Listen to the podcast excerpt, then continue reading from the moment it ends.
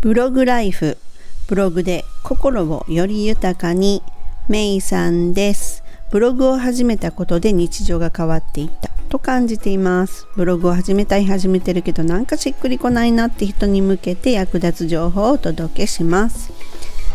前回のねエピソード31ではアドセンスとドメインの関係についてお届けしました。今回はユーザーを満足させる3つの対策についてのお話となります。SEO 対策とかね SEO 的にとかっていうねなんかちょっと小難しく聞こえるこの言葉って聞いたことありますか？ここでの SEO の話は初心者さんには是非押さえておきたい基本中の基本の部分この3つっていうのをねお届けします。なかなかねアドセンス取得ができないなとかこれからアドセンス取得を目指してるっていう方にねヒントになる内容かと思います。でねところでそのね SEO っていうものは何かっていうお話なんですが 検索エンジン最適化って言われてるんですね。もうこの言葉自体がちょっと難しいですよね。でもっと簡単に言うと検索エンジンで上位表示させるためにの施策っていうことになるんですね。でこの検索エンジンで上位表示っていうのは皆さんもこう検索っていうのをしたことあると思うんですね。そしたらその結果がパンと1ページ目に何個かダーッとタイトルとリード文っていう部分でバーッと載るじゃないですか。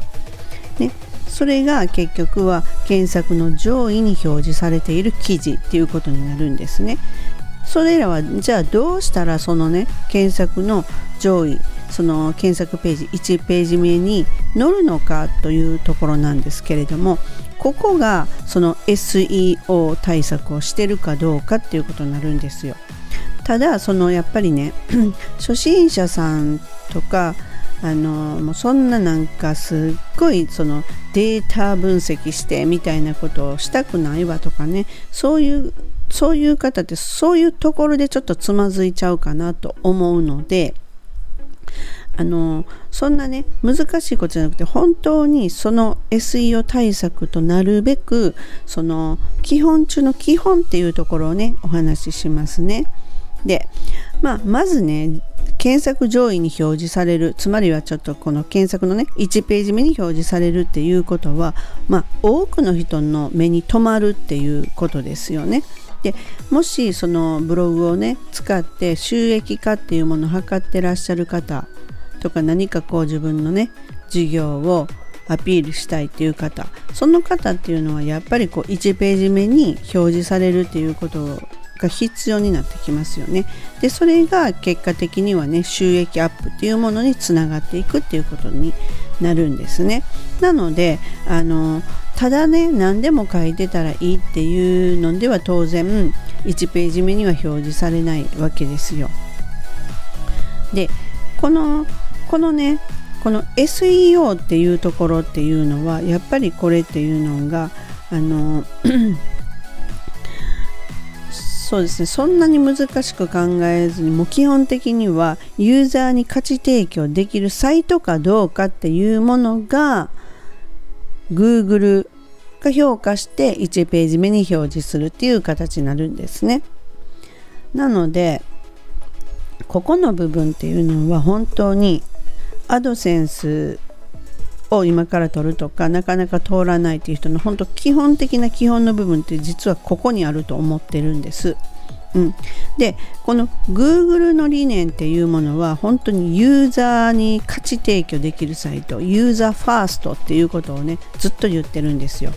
なのでこれがわからないとやっぱりアドセンスっていうのは通過もしませんし当然検索の上位には上がってこれないっていうことなんですね逆を言えば。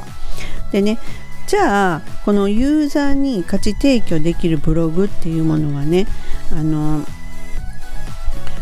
そのそれをすることによって何が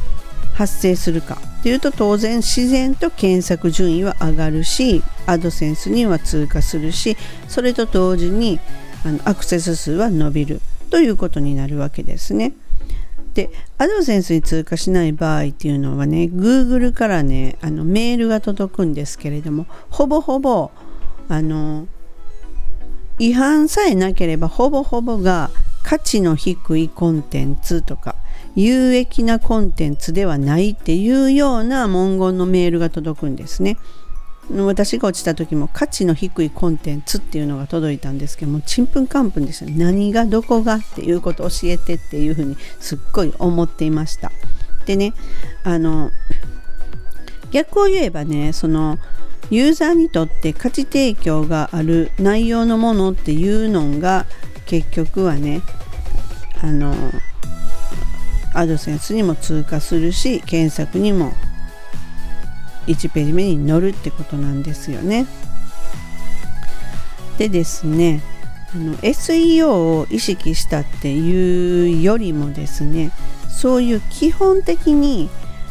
自己満足ではなくって読み手ファーストっていうことですね読み手が本当に満足いくのかっていうようなこの記事に出会えてよかった私の問題これで解決できたっていうような記事が書けてるっていうことが結局はですねこのね SEO を意識した記事になるんですね。うん、で喜んでもらえるだろうかっていうようにね常にねあのユーザーのことを考えるっていうことが本当にもう基本の基本になるわけですよ。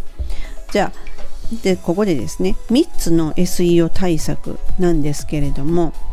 えっ、とねその、まあ、内容はとりあえずそうですよ当然喜んでもらえるなんですね。なので一番大事なのがこのコンテンツですね。内容です。その書き方うんぬんだとか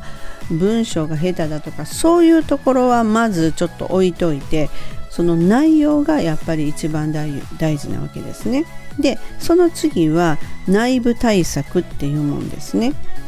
でそして外部対策。これはできたらやるということです。これがね3つの SEO の対策になります。アドセンス的に言うとこの1個目だけでまあ十分なんですよ。